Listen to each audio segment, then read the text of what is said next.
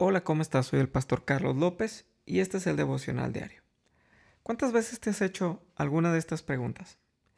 ¿Podrá Dios ayudarme en esta situación? ¿Podrá Dios con este problema? ¿Podrá Dios con esta enfermedad? ¿Podrá Dios restaurar mi vida? ¿Podrá Dios hacer algo donde no existe nada? ¿Podrá Dios hacer que vuelva a amar?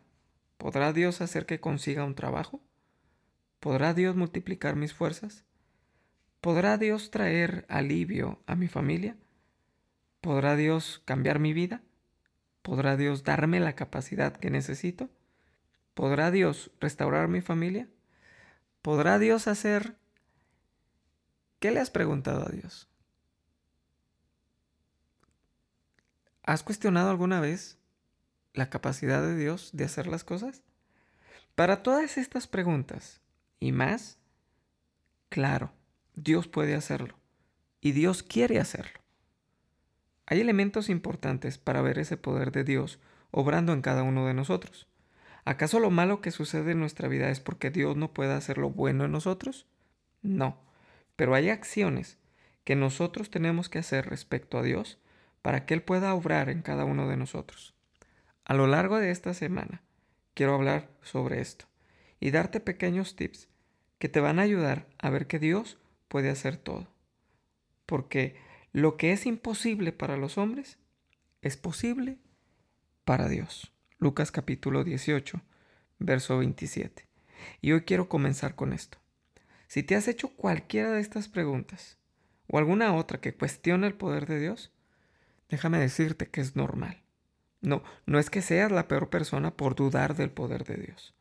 Eso, eso solamente significa que la situación por la que estás pasando te está abrumando y no te deja pensar con claridad ni responder de acuerdo a tus convicciones. Lo único que ves es algo imposible. Lucas capítulo 1 nos habla del anuncio del nacimiento de Juan el Bautista y de Jesús. Los dos nacimientos son milagros de Dios, son embarazos sobrenaturales. El de Juan el Bautista porque la pareja era ya de edad avanzada y no habían tenido familia porque Elizabeth era estéril. ¿Y el de Jesús? Bueno, creo que no hace falta explicarlo. Pero el ángel se le presenta a María y le dice cómo han de suceder las cosas. Y le da una frase que es muy importante y tiene que quedar grabada en tu corazón. Porque sigue siendo el mismo Dios de ayer, hoy y siempre. Verso 37. Porque nada es imposible para Dios.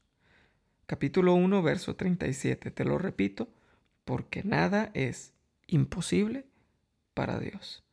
Vaya, lo está diciendo un ángel, pero se lo está diciendo a una señorita que jamás ha estado con un hombre y está a punto de quedar embarazada. ¿Y qué creen? Quedó embarazada. No, no hay nada imposible para Dios. Eso tiene que quedar marcado en tu corazón. Una mujer que no conoció hombre quedó embarazada. ¿Por qué? Porque era el propósito de Dios, para podernos alcanzar a ti y a mí. Esto tiene que quedar marcado en tu corazón, aunque veas que las cosas no están saliendo como tú quieres, aunque las puertas se hayan cerrado, aunque los doctores hayan dicho que todo está acabado, aunque sientas que has perdido todo aunque el panorama no se vea muy alentador, aunque Lázaro haya muerto. ¿Te sabes esa historia? Juan capítulo 11, del 38 al 44. Te lo parafraseo. Su mejor amigo murió, el mejor amigo de Jesús, Lázaro. Tiene días muerto. Sus hermanas están llorando en el sepulcro. Ya tienen cuatro días en ese funeral. El muerto ya no le bien, ¿eh? El cuerpo ya estaba en descomposición. Sin embargo, Jesús manda quitar la piedra de la cueva donde estaba el cadáver. Y lo manda a llamar. Imagínate las personas que estaban ahí, todos viendo a Jesús. Y me imagino que algunos pensando que debe estar loco, que eso no va a funcionar, pues ya está muerto. Espera, no solo está muerto, tiene días de muerto. Y no solo tiene días de muerto, ya lo metieron al sepulcro. está embalsamado. No hay manera de que vaya a resucitar. Es imposible. Sin embargo, yo creo y yo me imagino que más de uno debió desmayarse al ver que Lázaro salía de la tumba aún con las vendas puestas. Lo que es imposible para el hombre es posible para Dios.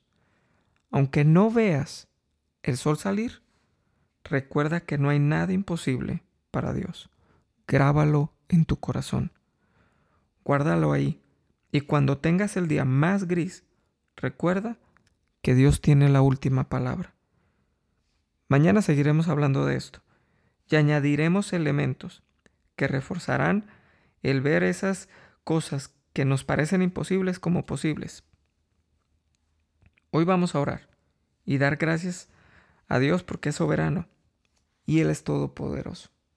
Recuerda, no hay nada imposible para Dios. Padre, gracias porque tú eres bueno. Gracias Espíritu Santo porque tú estás con nosotros y entre nosotros.